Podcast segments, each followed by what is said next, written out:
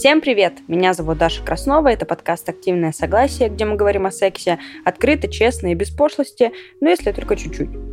Все знают, что родители делают большой вклад в то, какими мы будем взрослыми. Например, тип привязанности, базовые ролевые модели. Это все идет из семьи. А вы знали, что слова и критика родителей могут отразиться на вашей самооценке, ощущении собственной привлекательности и даже на вашем сексе? Обо всем этом подробнее нам расскажет Елена Третьякова, сексолог и психолог, которая сейчас живет в Берлине.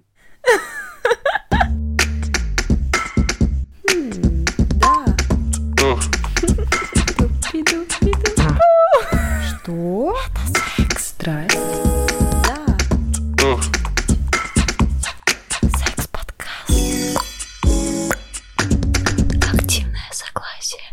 Сегодня будем обсуждать, как родители влияют на нашу самооценку, на наше восприятие себя. И первый вопрос. Э, вот такой существует миф, что мама больше влияет на воспитание сына, а папа больше влияет на воспитание дочери. Вот так ли это на самом деле? А, вообще в этом есть и половина правды, и половина мифов считается вообще в терапии, в психологии, что а, очень сильное, самое основополагающее влияние а, на будущую жизнь человека влияет. Влияние влияет мама. Первый год. Это если мы говорим про теорию привязанности, то как человек будет себя чувствовать впоследствии, какой-нибудь привязанности, насколько сформируется, насколько он будет доверять людям, насколько он будет легко формировать отношения. Это вот мама. Мама первый год, э, первый год рождения особенно была ли мама рядом, приходила ли мама на крики, когда ребенок э, чем-то недоволен, либо э, мама могла прийти, мама не могла и не прийти, и тогда у, у человек растет достаточно, может быть, тревожным, у него такой тревожный тип формирования привязанности. Но, разумеется, а, тем не менее, очень важна фигура и отца, фигура и мамы, как для дочери, так и для сына. Но здесь я бы сказала, просто будут разные аспекты влияния, разные а, паттерны поведения, которые будет впитывать и дочка, и а, сын. То есть, да, для дочки, конечно же, очень а, важно то, как отец общается с дочкой. Об этом, да, я думаю, больше, дальше будем больше об этом говорить. То, как м, папа со мной вел в детстве, слышал ли я, что я красивая, какое, как я видела, что папа ведет с мамой. Это тоже такая модель поведения, что есть нормально, какая, а, какое нормальное проявление любви будет брать и дочка по отношению, получается, если она когда вырастает и вступает в отношения, какое отношение было там а, папы к маме, такое же я буду, скорее всего, воспринимать, что вот это нормально. И здесь мы можем уже смотреть в патологию, то есть когда бывает так, что там, не знаю, папа маму бил, а, и девочка будет считать, что ну вот это и есть проявление любви, потому что другого у меня ничего не было. Либо может быть такое, что дочка решит, что нет, я точно не хочу, чтобы было как у моей семьи, и для меня это ненормально. А для сына, если мы говорим, то здесь, конечно же, эта роль э, поведения отцовская, как мужчина, как, какая вообще роль мужчины в жизни, как мужчина себя ведет, это то, что передается от отца. Ну, либо от отца, либо от э, фигуры, которая заменяет роль отца. Мне, кстати, было интересно, у меня в семье папа всегда маме дарил кучу цветов, просто постоянно приносил цветы. И я в своей жизни, я вообще не понимаю, как можно жить без цветов, как mm-hmm. люди могут не дарить друг другу цветы, потому mm-hmm. что для меня это было такое вот, ну, просто это вот было всегда, и все. Да? И да, да, и я видела еще, что ему это очень нравилось самому, ну, то есть он сам собирал эти букеты, ну, то есть он сам кайфовал от того, что он дарит цветы, и он дарил еще цветы всем еще остальным женщинам, ну, то есть мог прийти на работу, всем подарить цветы, ну, то есть взять какой-то такой широкий жест. И, например, в моих текущих отношениях э, я иногда человеку говорю, типа, ну, а почему, где мои широкие жесты, где мои серенады под окном? Потому что вот у меня папа был вот таким вот человеком, который, ну, как-то романтичным, что ли. Ну, это роль а... поведения, да, она впитывает впитывается, и правда формируется ощущение, что восприятие мира, что вот это норма, так и должно быть. И когда мы уже сталкиваемся, что э, нет, у кого-то не так, то это может вызывать много конфликтов и недопонимания. Вот при этом очень много семей, где есть только один человек, воспитывает только один родитель, ну, чаще всего это мама, и тоже есть такое вот мнение, что такие дети, да, развиваются, ну, как-то иначе, условно, у них mm-hmm. есть какие-то дефициты. Однако, mm-hmm. ну, вот, несмотря на то, что там мой папа постоянно дарил маме цветы, да, они ругались тоже часто, mm-hmm. и вот когда они ругались, мне всегда казалось, что лучше бы, блин, был кто-то один, и было бы спокойнее, потому что не с кем было бы ругаться, mm-hmm, чем mm-hmm. их будет двое, и ты постоянно находишься, ну, как бы между двух огней. Вот действительно ли э, существование только одного родителя это настолько ну, плохо. Это прям настолько сильно влияет на человека. Угу. А я бы так сказала, что, конечно же, если стоит выбор между психологическим комфортом, психологической здоровой атмосферой, но без одного родителя, то Конечно же, стоит выбирать э, в пользу вот живу без одного родителя, но я прихожу домой как ребенок, я не боюсь приходить домой, я нахожусь в здоровой обстановке. Чем у меня есть два родителя, но я каждый день думаю о том, что, блин, то лучше бы не развелись.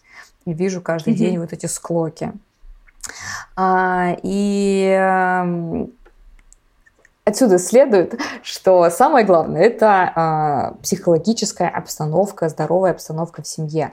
Конечно же, очень здорово, если есть два родителя, и м- ребенок может видеть модель поведения, взять что-то и от отца, и от э, матери. То есть, в общем, интересно проводили исследования – что мамы, как правило, они такие более тревожные, а, там, когда ребенок маленький, там, подкинуть а, высоко на руках, да, вот когда маленьких детей подкидывают, ой-ой-ой, мне страшно, да, зато приходит папа такой, эй, до потолка кидает ребенка, да. Ой, ой, подожди, стой, я недавно шла по улице и видела, как папа гулял с ребенком маленьким совсем, и что-то он там с ним начал играться, и в итоге ребенок перепутался, я уже стою, смотрю, как папа папа еле-еле удерживает свою дочь, она висит э, головой вниз, он держит ее за ноги, потому что она там то ли выскользнула, то ли что. Я иду, начинаю смеяться, и он такой говорит, да случайно, случайно, она просто, вот, просто она вот... И я подумала, блин, ну это вот типичный папа, который с этим ребенком как с игрушкой не понимает mm-hmm. вообще, куда он ползет. Mm-hmm. И это тоже важно для развития а, ребенка, как раз вот эти разные качества, разные черты, которые а, ребенок может а, формировать себе. То есть, да, какой-то вот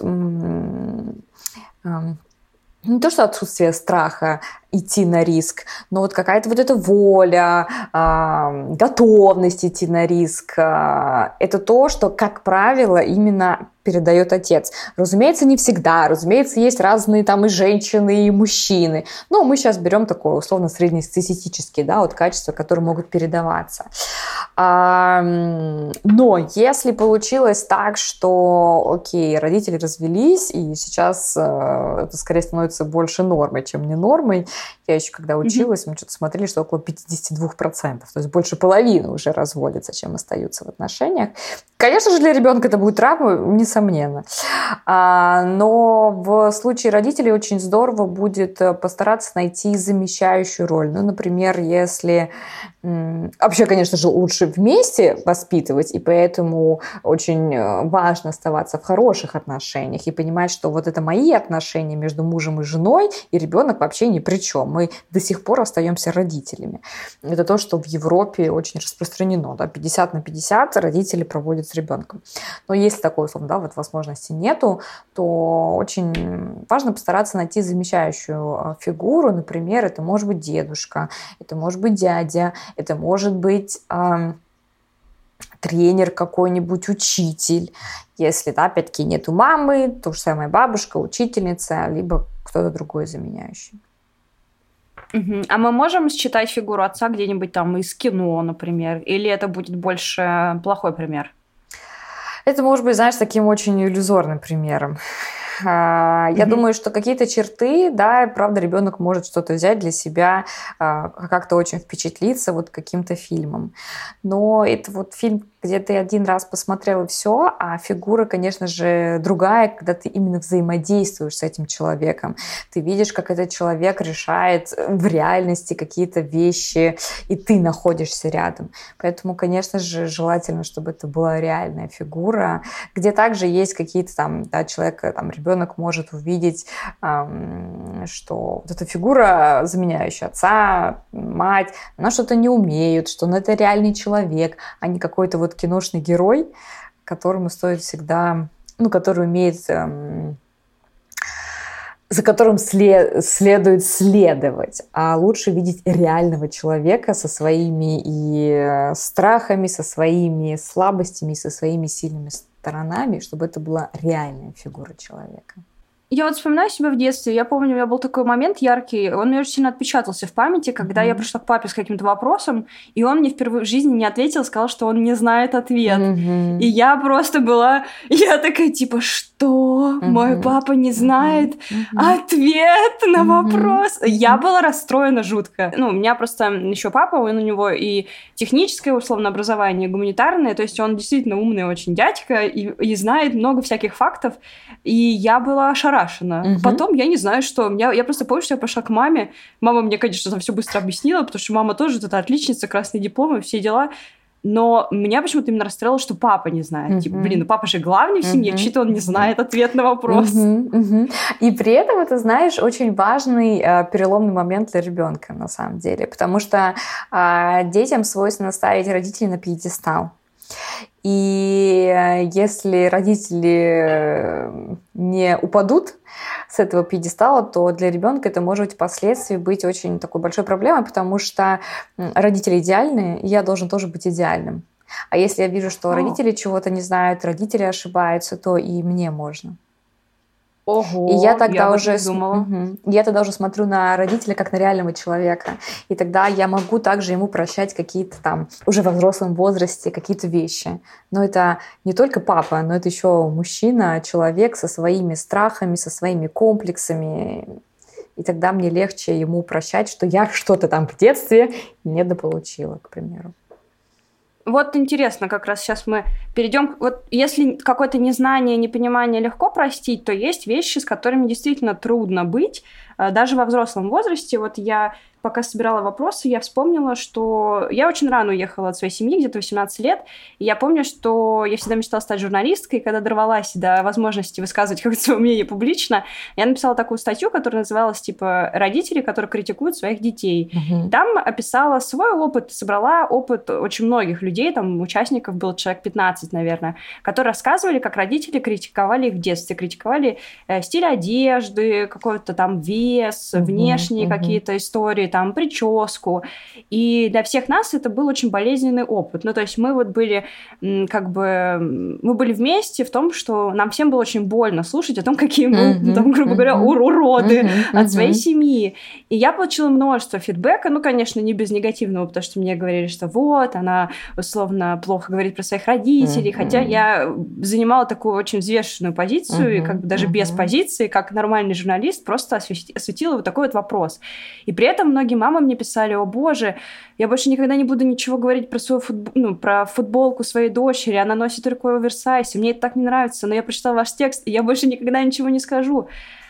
В общем, оказалось, что это такая массовая история, вот эта uh-huh, массовая критика. Uh-huh, uh-huh, Вопрос uh-huh почему родители себя так ведут, почему обязательно надо раскритиковать. Угу, угу. И знаешь, так интересно, что буквально вот позавчера я выпускала, писала пост в своем телеграм-канале, вот те фразы, которые нам говорили в детстве. И, как правило, да, вот эти фразы им вот всем говорили, как будто, я смеюсь, что в роддоме есть определенный учебник, э, как поломать э, самооценку ребенка. Вот каждому выдавалось угу. родителей. Потому что фразы везде у многих, у большинства одни и те же проскальзывали. Вот как раз там же писали, что а, про то, что там ты некрасивая, да кто тебя замуж с таким характером возьмет, и как это на самом деле впоследствии отражалось на женщине. Ну, как правило, там девочки писали. И почему так делают? А, слушай, ну знаешь, этому я вижу достаточно много могут быть причины, и причины могут быть разные. Начиная с того, что так дети, ой, дети, так родители, правда, иногда пытаются огородить ребенка. И вообще чаще всего, если родители не тираны именно, и не садисты, где действительно они, им доставляют удовольствие издеваться над ребенком.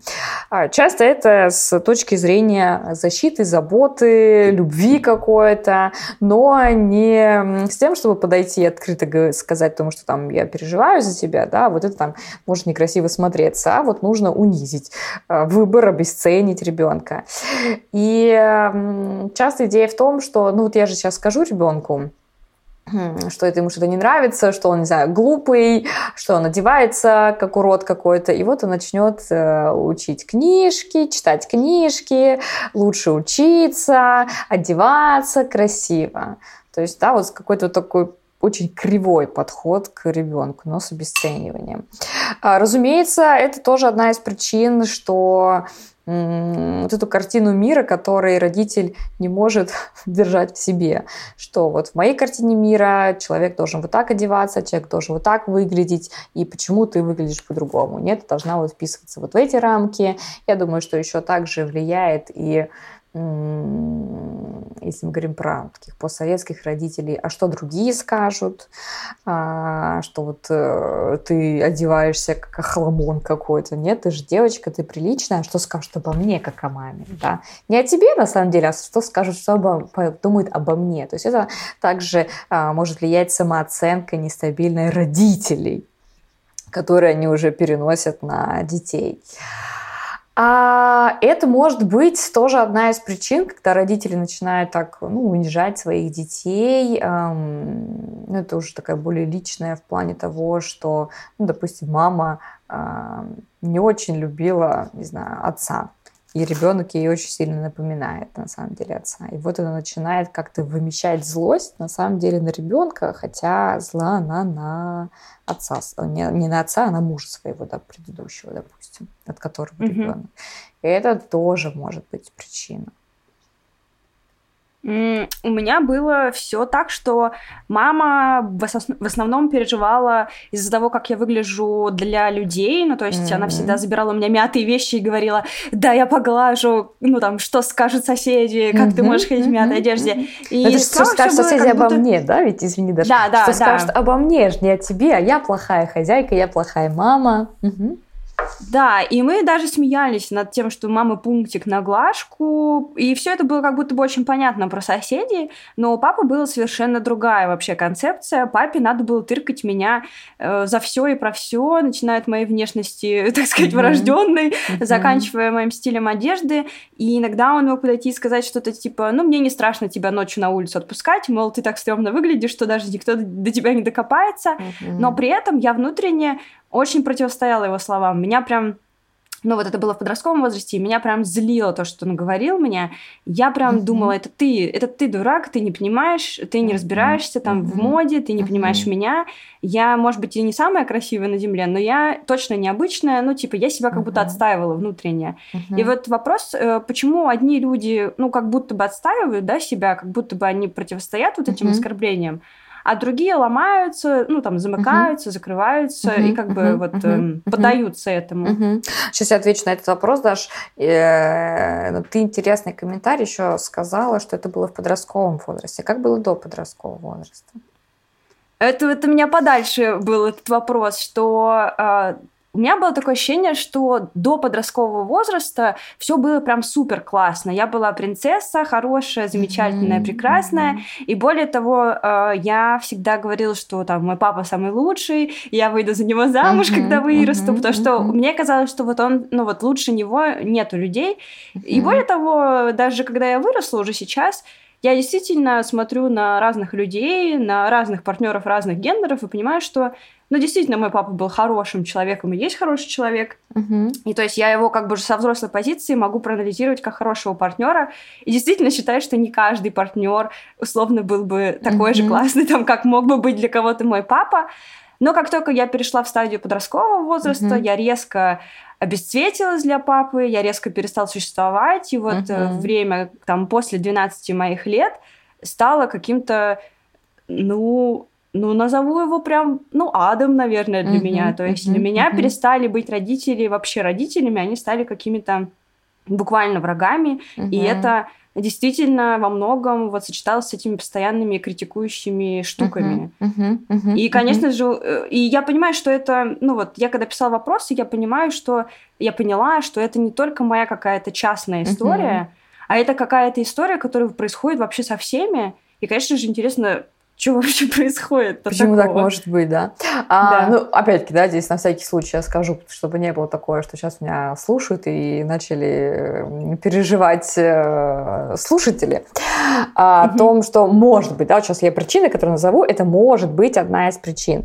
Ну, во-первых, конечно же, если родители совершенно не знают, как общаться с подростками, то есть с ребенком-то еще понятно, Особенно папа также, да, там, с ребенком понятно, весело, классно, а потом, когда уже это не девочка, а это уже формирующаяся девушка, да, будущая женщина, и происходят физиологические изменения. И здесь тоже может быть такое, что я уже не знаю, как с ней общаться. То есть мне понятно, как mm-hmm. общаться с ребенком, но мне не очень понятно, как общаться с подростком, вот э, без пяти минут женщиной. Плюс еще тоже, к сожалению, достаточно частая история, когда мужчины, отцы начинают пугаться взросления девушки, потому что, опять-таки, да, это почти сформировавшаяся, формирующаяся женщина. Появляется грудь, у нее появляется тело, очертания не девочки, а уже женщины. И мужчина может, отец может пугаться своих реакций, что девушка, она его дочка, она может для него быть сексуальной. И это нормально. Но отцы могут этого пугаться. И как ответные реакции могут начать гнобить своего ребенка, свою девочку подавляя вот так условно свою сексуальность. Да ты некрасивая, да ты страшная, подавляя свою сексуальность в этом. Вот скажи мне, почему на одних э, подростков это влияет сильно, на других не очень, и потом я доспрошу еще по поводу этого. Uh-huh, uh-huh. А это уже момент того же э, и психологических факторов, э, темперамент, да, что, допустим, также проводили исследования, одна семья, близнецы в одно и то же время растут по одному и тому же сценарию воспитываются. Мама сказала одному, одному вообще плевать, он услышал, в одно ухо влетело, в другое вылетело, и такой, о, побежал, все, да, он быстро отпускает. А второй ребенок, он с другим темпераментом, и все, ему сказали, и он теперь сидит, грузится, и на всю жизнь запомнил, и потом приходит к психотерапевту. Это может. Это я и моя сестра. Это я и моя сестра. Меня все спрашивают, Даша, Даша, ты так в терапии так много страдала, как же твоя сестра? Я говорю, блин, моя сестра вообще не такая, как я. Я, я к ней подхожу, говорю, Маш, ну как твои дела? Что вообще ты чувствуешь? Она говорит, э, ты же знаешь наших родителей. Да, да, да, да, да, да, да, да, да. Поэтому для кого-то это может быть болезней. Конечно же, еще могут накладываться и, разумеется, социальные какие-то вещи. Там у одного ребенка был еще к тому же буллинг какой-нибудь, да, его там, он приходит домой, его там в детстве э, родители гнобят и обесценивают его внешность. Он приходит еще в школу, и там его начинают дразнить. И, конечно же, это будет сильнее накладываться. А другой, может, опять-таки приходит, у него там, не знаю, роман, 14-12 лет, э, не знаю, самая красивая, мальчики все по, по, по ней, по нему сохнут, а, и поэтому есть такая конку... есть эм, конкурирующая информация, которую он получает. Он приходит домой, там папа там говорит что-то некрасивое, а он приходит, она приходит в школу и видит, что, ну, наверное, это не так тоже, что mm-hmm. может влиять. Но в любом случае очень сильно еще влияет вот, это, вот этот темперамент как переваривается да, я, кстати, информация. Я, кстати, тоже хочу сказать, что несмотря на то, что я как раз тот тип человека, который все, все запоминает, долго отходит и долго страдает, у меня тоже было очень много конкурирующей информации, но, с другой стороны, я не понимала, почему я в школе, например, такая хорошая, классная, замечательная, самая лучшая, mm-hmm. и дома такая плохая, ужасная просто, и никто тебя никогда не полюбит. И у меня в подростковом возрасте у меня взрывались мозги из-за этого mm-hmm. вообще. Ну, то есть я не могла понять, что это. Mm-hmm. Ну, здесь, знаешь, um... даже тоже интересно такой более того момент, что не всегда даже, когда эм, родители, правда, а, очень жестко прессуют ребенка, говорят очень страшные вещи, Бывает так, что и это влияет потом на а, психосексуальное развитие, на то, как там женщина, мужчина себя будет чувствовать во взрослом возрасте. Бывает такое, ко мне приходят клиенты, где ну, такие шуточки, как будто бы безобидные шуточки, и правда со стороны родителей они выглядят там безобидными. Но потом приходит женщина и говорит, ну вот меня там папа говорил, что у меня там жоп толстая. А девочка там весит, условно, 40 килограмм, просто ну, такая худышка, высокая, потрясающая. Вот этот комплекс, который он будет влиять. Папа там говорил, что у меня какие-то, не знаю, там, ноги кривые, а у девушки совершенно не кривые ноги. И все. Она стесняется, там одна худеет постоянно, другая дли- носит длинные юбки, потому что папа что-то когда-то там пошутил. Кривоножка, ха-ха-ха. И она сама тоже понимает, ну это же, я понимаю, что папа шутил, я понимаю, у нас прекрасные отношения с папой, любящие, но вот эта фраза, которая когда-то там несколько раз повторялась, она вот настолько засела, что очень сложно поверить другому. Тебя закономерно родители спросят, и что теперь, никогда не шутить, ну то есть ни, ничего не говорить, да, там угу. оценочное суждение никакое не сказать, ну то есть наша же жизнь, она все равно состоит из разных, э, ну, фраз и слов, и мы не можем цензурировать каждое. Вот что теперь, ничего не говорить своему ребенку? А, знаешь, вот мне здесь видится, что ничего не говорить и смеяться над внешностью – это вот разные вещи. И где-то себя, правда, эм, брать за руку. И, конечно же, знаешь, вот такой сразу фразу сказала. И я прям очень хорошо могу представить, когда вот такой родитель скажет, ну что, теперь мне молчать? Да, да, это прям мама во мне сейчас тебе отвечает.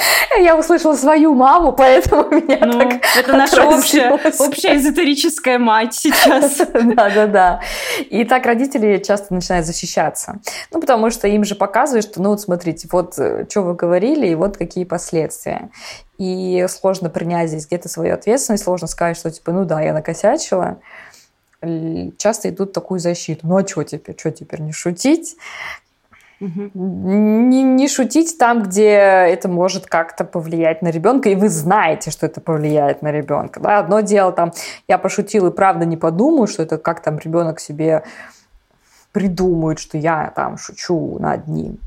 А и другое дело, когда я в открытую смеюсь над тем, что у тебя ноги кривые, у тебя жопа толстая, и тебя никто не полюбит. Ну, такое себе. Вот интересно, ты сказала по поводу переходного возраста и сексуальности, и более того, ты сказала такую фразу, что мужчина может ощутить какое-то даже, ну, как, как сказать, не сексуальное влечение, но он может mm-hmm. оценить свою дочь mm-hmm. как сексуальный условно объект, и да. это может его испугать. Да. Вообще, даже когда мы просто об этом говорим с точки зрения, ну, вот как теоретической, это даже звучит как-то немножко, ну, даже неловко немножко mm-hmm. об этом говорить. Mm-hmm. Вот, э, так как тебе ловко, ты об этом расскажи подробнее, пожалуйста. Mm-hmm. Mm-hmm. А, знаешь, с этим даже иногда приходят мужчины к э, сексологам, и говорят о том, что, блин, что-то со мной не так, а, мне нужно просто условно лечить электричеством, сделайте что-нибудь со мной. Я возбуждаюсь там на свою дочку. Какой-то вот это у меня проскальзывает, да, что я действительно замечаю в ней вот эту сексуальность. Но это нормально. Давайте все равно не отменять а, биологию, что это женщина, это может быть сексуальная женщина быть, сексуальным там Э, подростки, да, там начинают с 12, 14, 14, да, там часто 14-16 лет, это уже такая с более сформировавшейся по фигуре женщина, это нормально, что какие-то реакции может вызывать. Опять-таки, да, здесь вопрос не пугаться этих реакций, признавать эти реакции, что да, это может быть, это нормально, это там не девочка э, пятилетняя, которую я там носил на руках. Такие реакции могут быть, и это нормально. То есть снимать это напряжение, что дальше я делаю с этим напряжением. Но, как правило, когда человек уже э, принимает себе, что вот это у него есть, и когда это происходит нормализация, ну, как правило, с помощью терапевта, с помощью сексолога, когда ему говорят, это все нормально с тобой, нормально, тебе не нужно э, запирать психушки и лечить электричеством, все окей, а, то человек уже успокаивается, понимает, что все хорошо, и начинает дальше там общаться с ребенком, со своей дочкой, как я общался. С другой стороны, когда человек маленький, ты можешь его хватать, ну там, uh-huh, тыркать, подбрасывать, uh-huh, щупать и прочее. Потом в какой-то момент, э, ну, понятно, что мужчины чаще всего, они не понимают, типа, вот она уже не ребенок, она уже там девочка-женщина, и непонятно, как к ней дотрагиваться, можно ли до нее дотрагиваться, какие там условно объятия, поцелуи кажутся окей, а, а какие не окей, потому что я помню, у моего папы реально был загон, он мне говорил всегда, что я выгляжу старше своего возраста, uh-huh. а, но в том числе не потому, что я реально выгляжу, а потому что я размышляю, грубо говоря, uh-huh. по uh-huh. не совсем на свой возраст.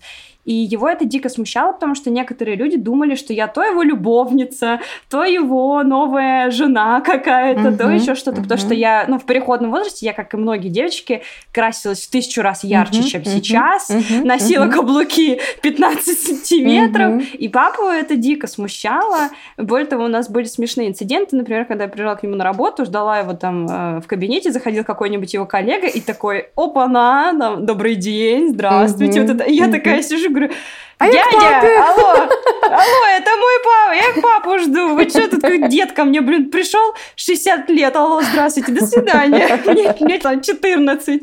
Вот, и папу это вот смущало. Угу. Что делать, чтобы папа не смущался? Ну, в смысле, что, давайте что-нибудь скажем папам, чтобы они не смущались. Папе работать над собой. И в этом никак не э, притеснять свою бедную дочку. Потому что для психосексуального развития дочери важно очень, женщина, да, очень важно вот пройти вот этот период флиртования, одеваться красиво, потому что ты, правда, очень сказал очень важную вещь, что потом это пройдет. Да? Там родители тоже иногда пугаются, вот эти фразы, что ты как шлюха выродилась. Вот я тоже помню, в детстве uh-huh, такое говорили uh-huh. иногда. И это да, важно у меня были девочки. шлюшьи стрелки. У меня были шлюшьи, шлюш, шлюшьи стрелки. Такие, типа, 3 сантиметра жирности и до ушей. Uh-huh, uh-huh, uh-huh. Но это важный период для девочки. Э, переболеть этим. Мальчики обращают внимание, я чувствую себя привлекательной, красивой. Потом, как правило, да, девушки как раз доходят до того, что типа, ну нет, что-то это не привлекательно, не красиво, я хочу более естественно краситься и выглядеть. И вижу свою натуральную красоту. Но этот период важен, да, период флирта, период, чтобы женщина потом научилась в дальнейших отношениях э, флиртовать, конфликтовать, расставаться, обязательно, да, вот эти моменты, чтобы были э, моменты отказа, расставания, потому что дальше это все вот этот опыт, который мы приобретаем, с которым мы идем в наши уже там более серьезные, там, первые, вторые глубокие отношения. Это все очень важно.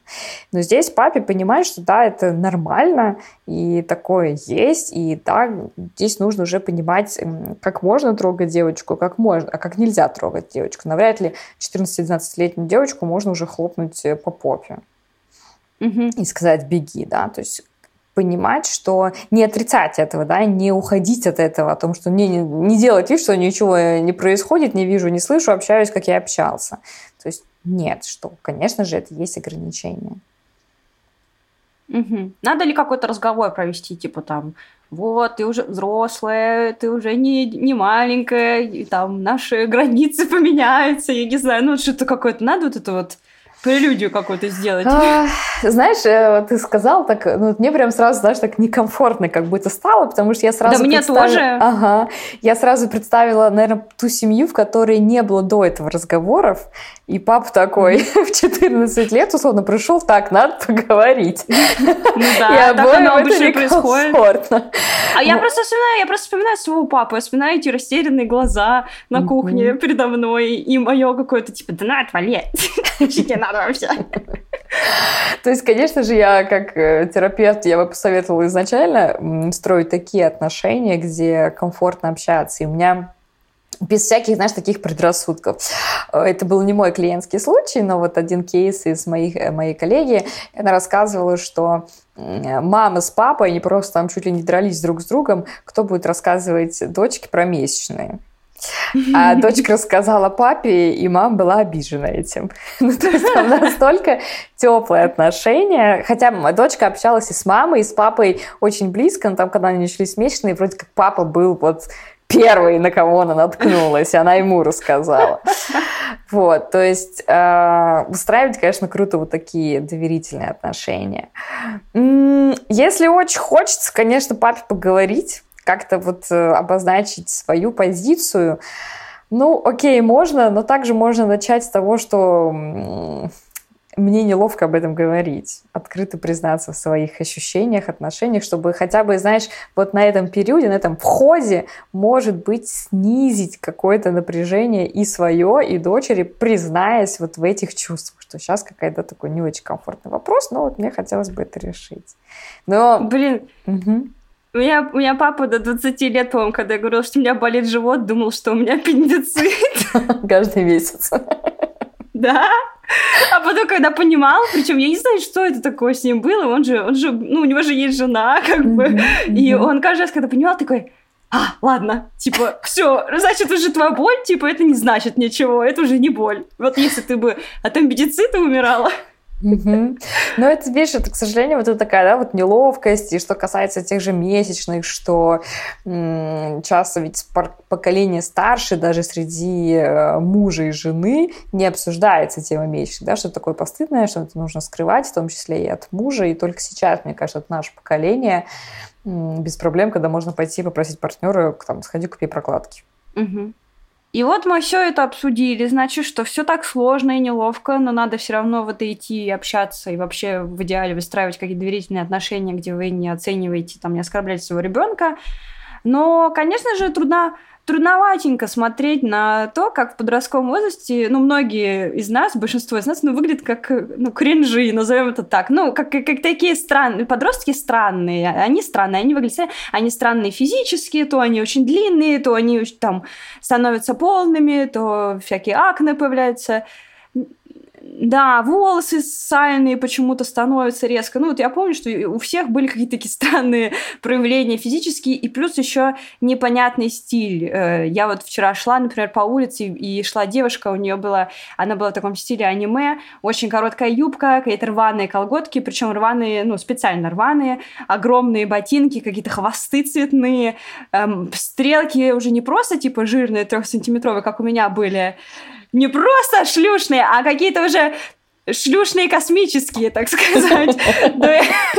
Что шлюхи из космоса. Ну, в смысле, какие-то звезды у нее там были нарисованы на лице. Она вся раскрашенная. Я понимаю, что, ну, вот это ей, ну, дают э, выразиться. Я прям, э, я, конечно, была немножко удивлена, потому что все-таки в Москве это место, где все ходят в бежевых тренчах и в костюмах. Вот, было удивительно встретить, но я за нее порадовалась. Но я понимаю, что когда ты родитель, ты уже взрослый, скучный взрослый, ты, конечно, угу. вообще в ахуе, честно говоря.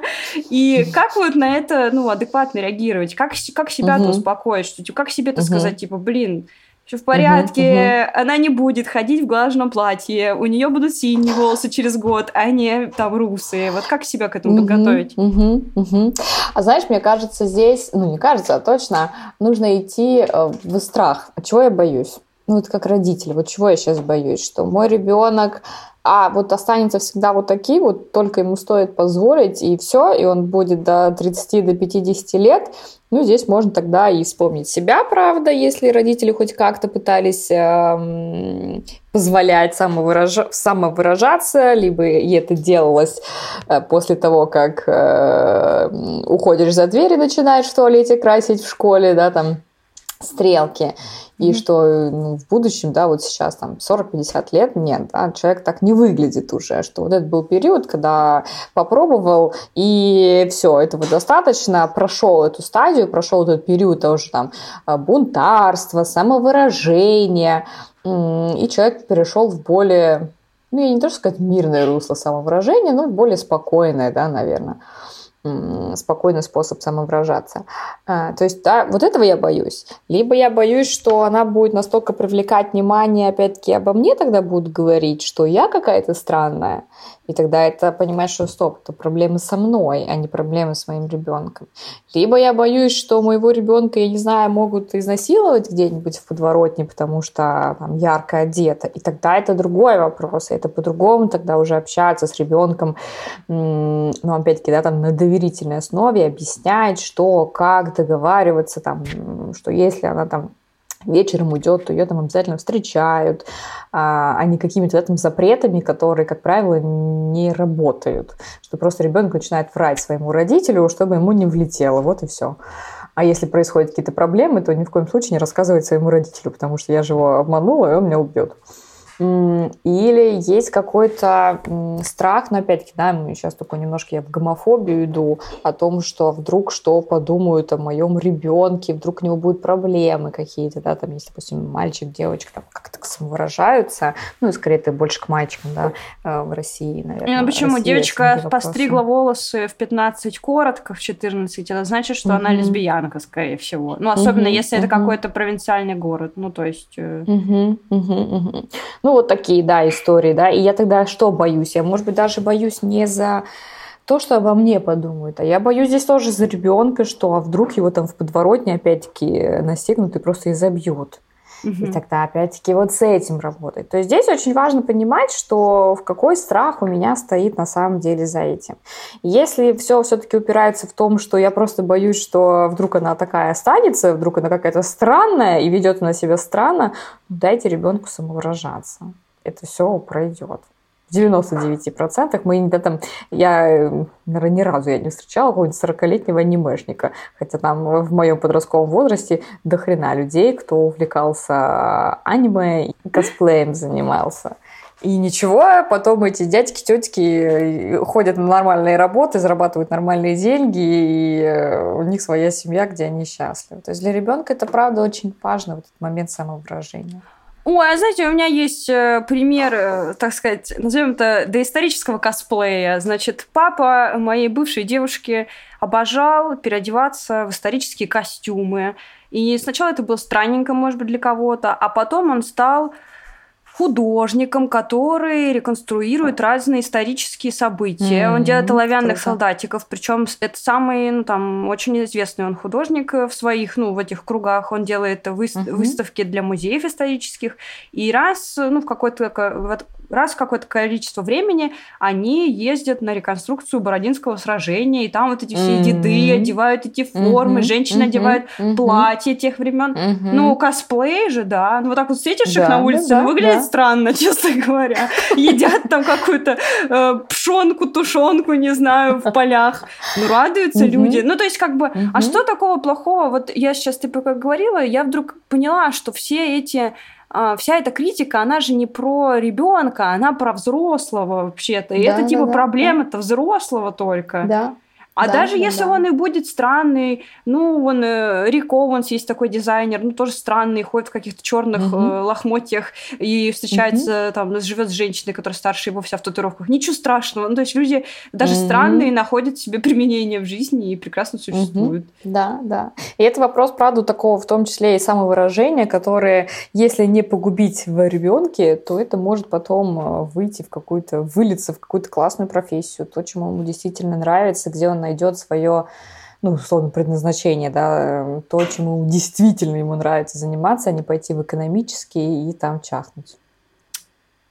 Итак, у нас же секс-подкаст, поэтому мы перейдем немножко, немножечко перейдем а, к сексу. А, дело а я, том, знаешь, что... извини сразу, э, немножечко про это, я сразу вспомнила, значит, не стала об этом говорить потому что это не про подростковый период, но это про тоже классно, как видеть, что вот наше поколение, у кого дети, Опять-таки, я сейчас, конечно же, говорю про наше поколение. Это, наверное, все-таки города большие, да, имею ага. в виду, где более открыто все равно общество, более открытые э, родители. Но у меня у подруги, ну, то есть мой возраст, получается, там 30 лет, и у нее ребенок 5 лет, и она мне прислала фотографию, девочка 5 лет, полностью такая, в раз... ее дочка в розовых волосах, полностью в розовых волосах. Мне бы такое было бы нельзя да, в 5 лет. Да, да. Потом у меня у подруги, а у нее здесь ребенок э, и 5, 5 лет ему. И мальчики, девочки и мальчик, вот пять лет, они накрасили ему ногти. Ну и мы смеемся, что маме они, конечно же, не показывают это. Фотография мама в России живет. Ага. Мама такая достаточно скрепа, и вот это все э, геи фу-фу-фу, и ваш там гей-ропа, вы там сгниете. Вот. Да. Но ребенку по кайфу, ребенок самовыражается, и никто из этого не умер. Сегодня он покрасил ногти, завтра он надел костюм и пошел играть с пацанами. Другая спикерка нашего подкаста э, живет в Португалии, недавно ходила со своей дочерью на Прайд, э, при том, что mm-hmm. ну, для, для, спикер, для слушателей, которые живут э, там не в Москве, не в Питере, девочка никак себя не идентифицирует иначе, как девочка, которой нравятся мальчики. Mm-hmm. Mm-hmm. А в Европе mm-hmm. это просто праздник радости цветных каких-то одежд. Mm-hmm. И mm-hmm. Потом мне попалось видео, когда детей как раз опрашивали на Прайде, что они думают по поводу этого праздника. И у детей mm-hmm. прекрасный ответ ответы супер такие искренние, что типа, блин, все тусят и делают то, что они хотят, и вообще ведут себя, как они хотят, и, блин, надо вести себя как хочешь, и тогда ты будешь счастливым. как бы очень все Ну, это, знаешь, вся суть, вся ну, суть да. вообще угу, угу, в детских словах. Да, да. И это все страхи, только вот, как правило, страхи, естественно, родителей. С вот этим нужно работать. Вот переходный возраст, э, как мы уже говорили, это во многом не только визуальные проявления сексуальности, это и, ну, такие вполне себе реальные проявления mm-hmm. сексуальности. Там подростки начинают мастурбировать, подростки начинают mm-hmm. заниматься сексом, mm-hmm. увлекаться другими людьми. И, конечно, родители, ну, в шоке от этого. И mm-hmm. у меня всегда вопрос, а что они в шоке-то? Они же тоже были, ну, они же тоже mm-hmm. были подростками. Почему в какой-то момент э, родители как будто бы отрубают себе вот дорогу в прошлое, забывают, что было с ними, mm-hmm. ну, там, в 15, 18, 20 лет, ну, плюс делаем там оговорку, да, на то, что время немножко изменилось, все стало немножко быстрее. Но все равно, почему, когда там взрослые видят, что ребенок, э, ну не ребенок, да, как взрослый видит, что подросток там смотрит порно или что такое, или приходит и у него влюбленность, он часто реагирует э, агрессивно. Угу, угу, угу. А, потому что, опять-таки, я вижу в этом во многом свои страхи какие-то. В том, что вот чего я боюсь? Я боюсь, что опять-таки мой ребенок будет распущенным, заниматься сексом направо-налево, и у него будет плохая репутация. Поэтому я буду запугивать ребенка, поэтому я буду говорить ни-ни до 18 лет, ни-ни в подоле мне не принеси. Ну, опять-таки, мне кажется, мы с тобой как-то об этом говорили, но что меня здесь больше всего возмущает, э, это проблема, наверное, уже опять-таки нашего поколения, что никто не говорил про защиту от ЗПП. Главное да. было не забеременеть, а то, что можно заболеть, об этом как бы никто не говорит. Но опять-таки, да, здесь я думаю, что тоже оговорочки, что поскольку, может быть, наши родители действительно очень часто был, был секс только после свадьбы, и у одного, и второго, и поэтому, возможно, так о заболеваниях они и не говорили, поэтому не думали об этом, что вообще-то вот в первую очередь нужно говорить об этом. Э, вот, поэтому мне видится, что, с одной стороны, это вот эти страхи, что вдруг. Э, второй момент, что все равно очень много очень много мифов а, и в своей голове у родителей. И вместо того, чтобы, допустим, с ребенком обсудить порно, но если э, родитель сам думает, что, о, господи, порно, это вообще отвратительно, и мой ребенок смотрит порно, мой ребенок отвратительный, да, что-то с ним не то, и Больной. какой-то. Да. Больной, да. Но если у родителей другое отношение и к порнографии, если они даже сами считают, что ну ладно, в этом ничего нету, но тема секса, она табуирована, то легче запретить, легче напугать, чем подойти к ребенку и честно, открыто с ним поговорить и сказать, слушай, да, там окей, порно, но ты должен знать, что у тебя вот скоро откроется, о, дивный этот мир, где будет И секс, ты поймешь, ты что вы всего лишь две голые селедки. Да, это было бы забавно. Хотела бы я от родителей услышать такое. Я просто, ну, общем, я просто что... всегда представляю, как если бы я была родителем, ну, наверное, я бы тоже испытывала дискомфорт, mm-hmm. но так как я такой человек, который в дискомфорте начинает говорить всякий бред и ржать, то от меня это было mm-hmm. бы именно так. Mm-hmm. Но это было бы смешно, было прикольно, потому что через смех можно как раз разряжать обстановку и снимать напряжение, что один из самых, на самом деле, эм, экологичных способов защиты человека. Ну вот возвращаясь к тому, что подойти и сказать открыто, поговорить, что, блин, порно — это не жизнь, это не реальность. И в порнографии не учись по порнографии, да, это классно заводит, но можно, да, заводить, но не ожидая, что так в жизни. И открыто поговорить с ребенком, чтобы у него не было, у него, у нее не было потом проблем, которые есть э, у детей, которые учатся по порно, что они вступают в сексуальные отношения и такие, блин, а что ты не кричишь, а что ты не течешь, а что ты не прыгаешь на мой член? А и женщины такие, а что со мной не так? А почему я не теку спустя две минуты, когда мы год в отношениях? А почему я не как в порно? И на самом деле так интересно, что, по-моему, в Германии была как раз социальная реклама, когда как раз родители говорили, что типа показывали, что типа порно и настоящая жизнь это совершенно не то. Я делала очень крутой вебинар трехчасовой, как разговаривать с детьми о сексе. И здесь ты сказала то, что такой интересный момент. Ну, видишь, я сразу как сексолог оп, насчет э, подростков, которые мастурбируют. Но мастурбируют далеко не подростки, и здесь тоже родители часто не знают, как на это реагировать, что еще до подростковом периоде может начинаться мастурбация. И чтобы не ага. загубить ребенку жизнь половую его уже в взрослом возрасте, тоже нужно реагировать так, чтобы его не испугать. Угу. Можем ли мы сказать, что вот эти вот э, реакции родительские, там, э, стыжение, агрессивность, угу. критика, они реально влияют на то, какой будет у взрослого человека секс? Да, да. Это может быть не в 99%, но одна из основных причин клиентов, которые приходят э, ко мне со стыдом в сексе, это то, что родители они никогда не говорили о сексе. Это была табуированная тема. Это было то, что под запретом обсуждать, ну, про табуированную тему, то, что это постыдно что-то было. То есть родители даже могли не говорить, но родители, допустим, родители, бабушки могли комментировать сцены в кино. Вот мы все сидим, смотрим кино, и бабушка такая или мама такая, фу, там какая-то эротическая сцена, фу, стыдоба какое, какая, да? И ребенок сразу, ага, секс это что-то про стыд, что-то про грязь, а еще это не обсуждается. И это потом идет э, дальше о том, что и я боюсь обсуждать с партнером, мне стыдно тему секса. И, ну, вот туда же еще всякие там шуточки, допустим, папы про толстые жопы, про кривые коленки. И я из-за этого комплексую в сексе. И мне может казаться уже там комплименты, которые дает мне партнер, это, ну, он мне просто, он так не считает, он просто мне хочет сделать приятно. Но на самом деле он не считает потому что я сама уже считаю, что у меня там, не знаю, толстая жопа и кривые ноги. Это, правда, очень сильно влияет.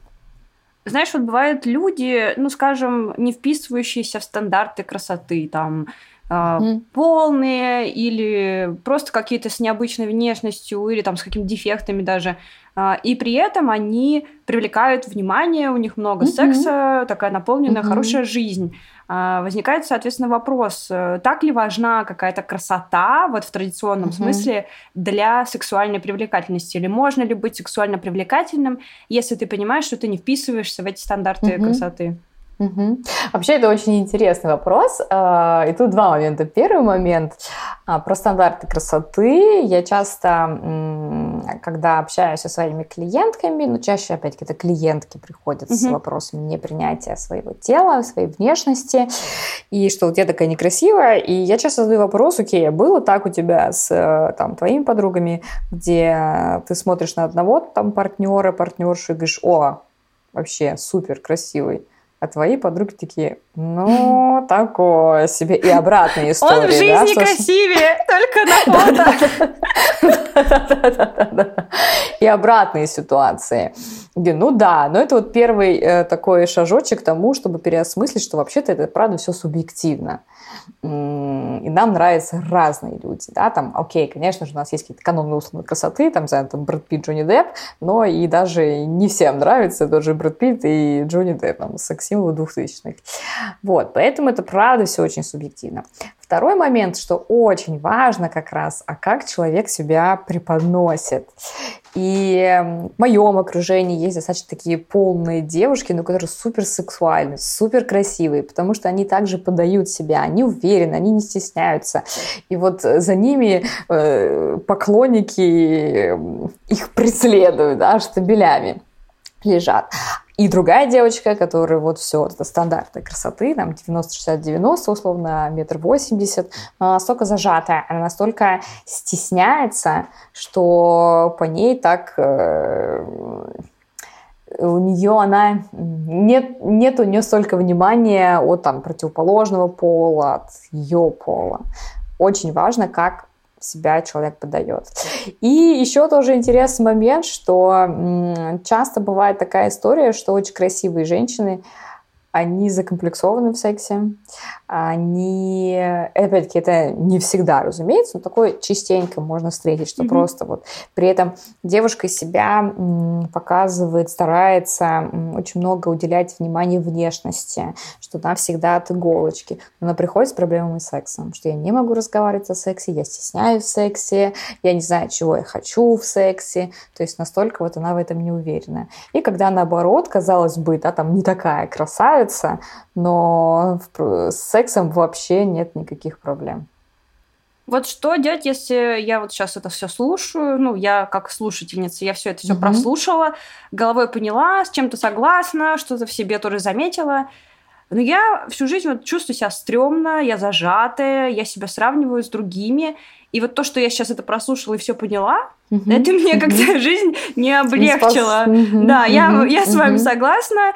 Там родители немножко виноваты, но все же мы уже взрослые. Что же делать мне теперь? Можно ли мне как-то обучиться быть сексуальным. Ты говоришь, важно, как вы себя преподносите. Можно ли мне научиться себя преподносить? Куда пойти на эти курсы по самопреподношению? Вот объясни. А, к терапевту, либо к сексологу. Как бы начиная с того, чтобы учиться, знаешь, идти немножко за. У терапевтов, у нас, у терапевтов часто есть такой вопрос. А что бы вы делали, если бы у вас не была бы эта проблема? Как бы вы себя вели, как бы вы одевались, как бы вы себя чувствовали, что бы вы делали. И вот хотя бы начать вот с этого. Хорошо, если бы я там не стеснялась, купила бы я себе это платье? Ну да, купила бы. Идите купите. Это, конечно, не просто, да, это просто сказать, но, разумеется, это будет с э, переживаниями, с э, таким ну, где-то, возможно, переламыванием себя, но здесь как раз хорошо и поддержка терапевта, поддержка, не знаю, друзей, которые, да, в этом будут помогать, поддерживать и говорить, блин, ты молодец, ты это сделала, классно, что ты в себя веришь. И различные упражнения, которые на самом деле дает терапевт и в ходе разговоров, и домашние задания, например, одно из таких домашних заданий – это начать смотреть на себя в зеркало, но без а, вот этой критики, которая на самом начале как правило, возникает, и мы обращаем внимание, что так, здесь надо похудеть, здесь что-то целлюлит, а вот здесь я так не буду стоять, и ушла недовольная собой. А именно с тем, что подходить, так, стоп, нет, я сейчас буду смотреть на себя глазами э, художника, а я его муза.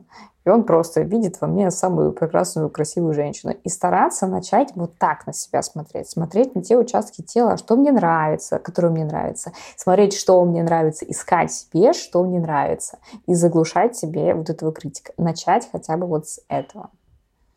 И к тому же я, наверное, заканчивая этот подкаст, хочу главное сказать, если мы говорим про сексуальность, про привлекательность в постели, то очень важно то, как вы себя ощущаете в постели. Нравится вам секс или не нравится. Это вот главный, наверное, вопрос, к которыми приходят женщины, что вот а, я не получаю удовольствия от секса, а как мне быть а, привлекательной в сексе, у меня же здесь целлюлит и жопа торчит, да, почему-то.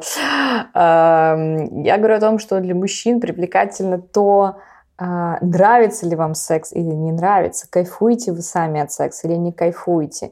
Вот этот момент показать себя э, такой пантерой и кошкой, но э, чтобы мужчине понравилось, но женщина сама не получает удовольствие, это, как правило, считывается мужчиной, и это не то, что доставляет ему удовольствие. Поэтому в первую очередь, да, даже если вы не вписываетесь в какие-то там общепринятые параметры с кавычками, то намного важнее, а нравится ли вам секс, и тогда вы будете сексуальны, когда вы будете получать удовольствие. Поэтому получайте удовольствие от секса.